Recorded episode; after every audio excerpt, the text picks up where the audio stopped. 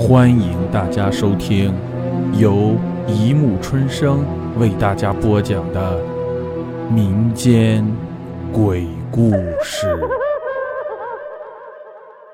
第四百二十二集《蚂蚁四》。不错，橘子树下的水泥块是我制造的，里面藏了一具尸体，一个女人的尸体。现在再谈他的名字已经没有任何的意义，我只知道我那严重的抑郁症就是因他而生的。当初我报警说他失踪了，警察来调查过几次就不了了之，无疾而终。只有我知道，他被我藏在了水泥中。埋到了地底，就紧靠着橘树，只要我推开窗，就可以看到他。他永远都逃脱不了我的视线。橘树，呵呵，想想他曾经对我说分手时，眼神是那么的决绝。唉，可惜再也看不到他的眼神了。现在陪伴他的，只有那些蚂蚁，那些丑陋的蚂蚁。只有蚂蚁可以亲近他的身体。我却不能。就是当我埋下他的那一天起，我的屋子里就开始聚集了越来越多的蚂蚁，各种颜色、各种大小的蚂蚁，它们密密麻麻地占据了我的门槛、我的客厅、我的卧室，悠悠慢慢地爬过我绿色新鲜的蔬菜、我黄色崭新的桌椅，甚至我那柔软无比的大床。当我早晨在洗手间里剃须时，每次都看到镜子上爬满了黑色的小蚂蚁，伸长触须，摇头摆尾，搔首弄姿。当我想要如厕时，又会看到黄色的小蚂蚁连接成长队，缓慢地在马桶上移动。它们爬过的地方总会留下一条淡淡的黄色水渍，像是一条油脂，更像是蚂蚁的血液。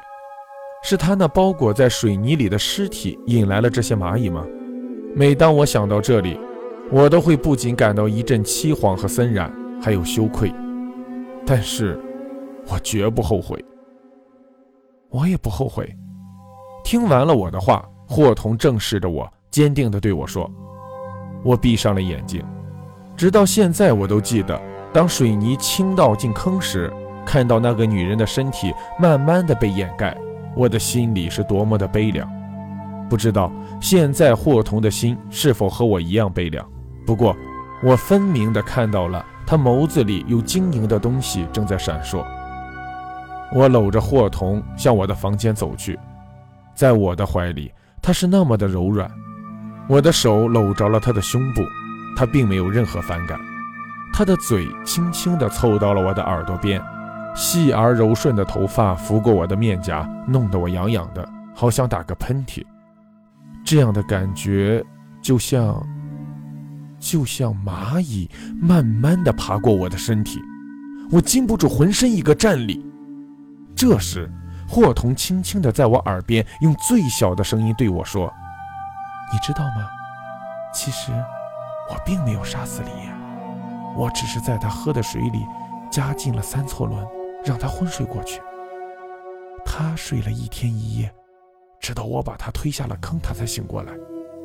但他醒来的时候，已经没有力量反抗了，因为那个时候我已经将水泥倒了下去，迅速硬化的水泥固定住了他的小腿。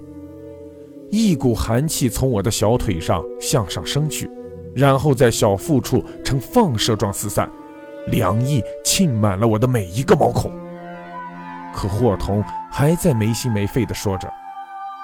当水泥倒下去的时候，他亲眼看到自己的身体一点点被掩盖，眼睛里全是惊恐。他的嘴被我用布塞住了，说不出话，只能发出呜呜的声响。当水泥淹到他的胸膛时，他完全崩溃了，眼睛里全是泪水，妄求我饶他一命。不过，他错了，凡是想要离开我的人，都得死。我说不出话来，这真是个可怕的女人。我默默地扶着她走过庭院。当我踩过地面时，感觉到地上微微凹凸不平，一定是蚂蚁又在聚集了。我的脚下多用了一点力，我要踩死所有我能踩到的可恶的蚂蚁。你的女人死了，我的男人也死了，我们杀人的方式也一样。你没有后悔，我也没有后悔。难道我们才是天生的一对？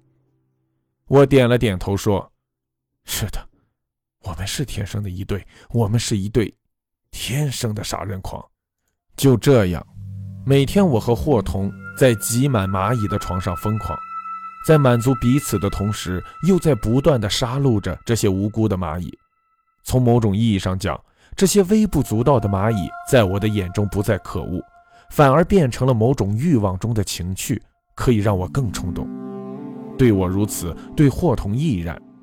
每天我们向窗外望去，都可以看到那两棵橘树、李树正在茁壮成长。越来越高大，越来越茂盛。我猜，到了果实成熟的时候，橘子与李子一定会很甜。霍童搬到了我的房间里，俨然成了一对夫妻。原先他与李岩住的那间房又空了出来。为了弥补生活的亏空，我决定再把那间房租出去。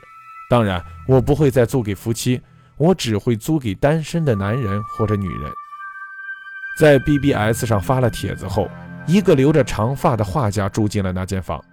当然，我已经对墙壁做了隔音措施，即使我与霍童夜晚再肆意，也不会为我们的邻居带来任何困扰。唯一让这个画家困扰的只有蚂蚁，越来越多的蚂蚁。他常常在我前面一边甩着长发，一边抱怨说：“蚂蚁又污毁了他新画的草图。”不过，我也只有抱歉地摊摊手，因为我也无计可施。那一天，一起床就发现是个不晴不雨的好天气，我与霍童决定去乡间的大山里去踏青。我们在山里玩得很高兴，甚至还在山中的溪水里裸泳了一番。当我们回家的时候，已经是黄昏了。当我们走到围墙外时，就听见了里面传出了突突突的巨大声响。这是什么声音？我蓦地一愣，跨进了大门。一群人正围着那两棵李树与橘树旁，突突的巨大声响正是从那里发出来的。我看到长发画家闪烁着眼睛向我跑了过来，大声对我说：“哎，哥们儿，知道吗？我今天请来了生物系的朋友来玩。他们说你们家的蚂蚁全是白蚁，他们找到了蚂蚁的老巢，哎，就在那两棵李树与橘树的下面。”我们找来了电钻，钻开泥土就可以直捣黄龙。他兴奋地大叫着：“哥们儿，以后这里再也不会有该死的蚂蚁了！”我惨然地看了一眼霍通，我看到他的眼中闪出了和我同样的凄惨眼神。只听到“吱”的一声，电钻停止了工作。我知道，这是因为电钻碰到了比它更坚硬的东西。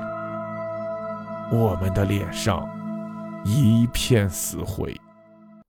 好了，故事播讲完了，欢迎大家评论、转发、关注，谢谢收听。